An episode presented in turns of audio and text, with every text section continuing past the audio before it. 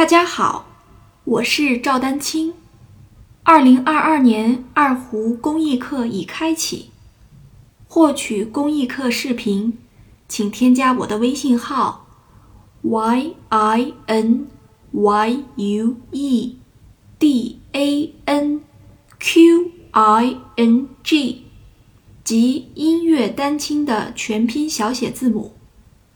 感谢大家支持。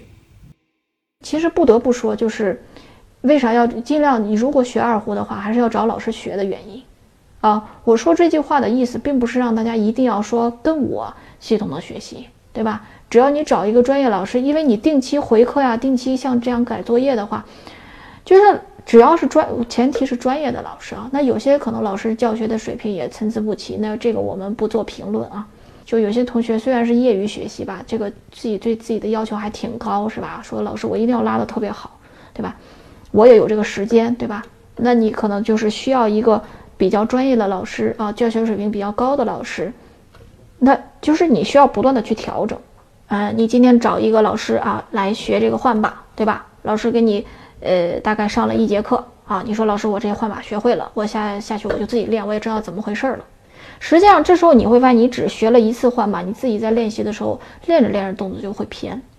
或者说，我们就网课来说吧，老师给你发了一个视频教怎么换把，实际上你会觉得，哎，老师讲完了之后，对吧？我我好像也知道他说的每一个要求哈，我也认真的做了。问题你做出来的，你就会发现，这时候你做出来的其实你也不知道对不对。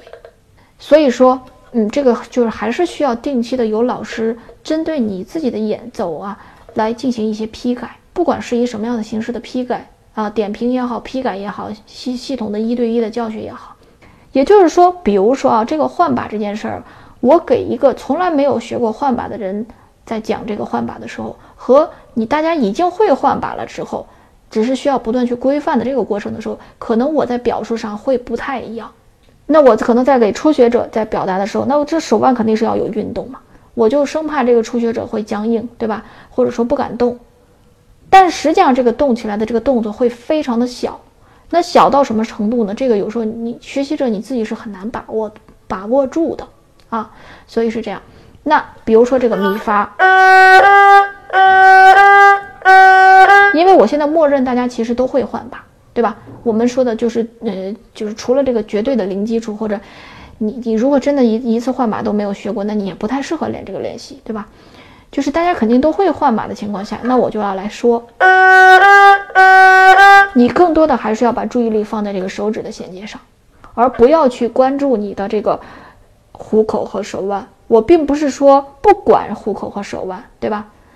是不要过度的去关注他们。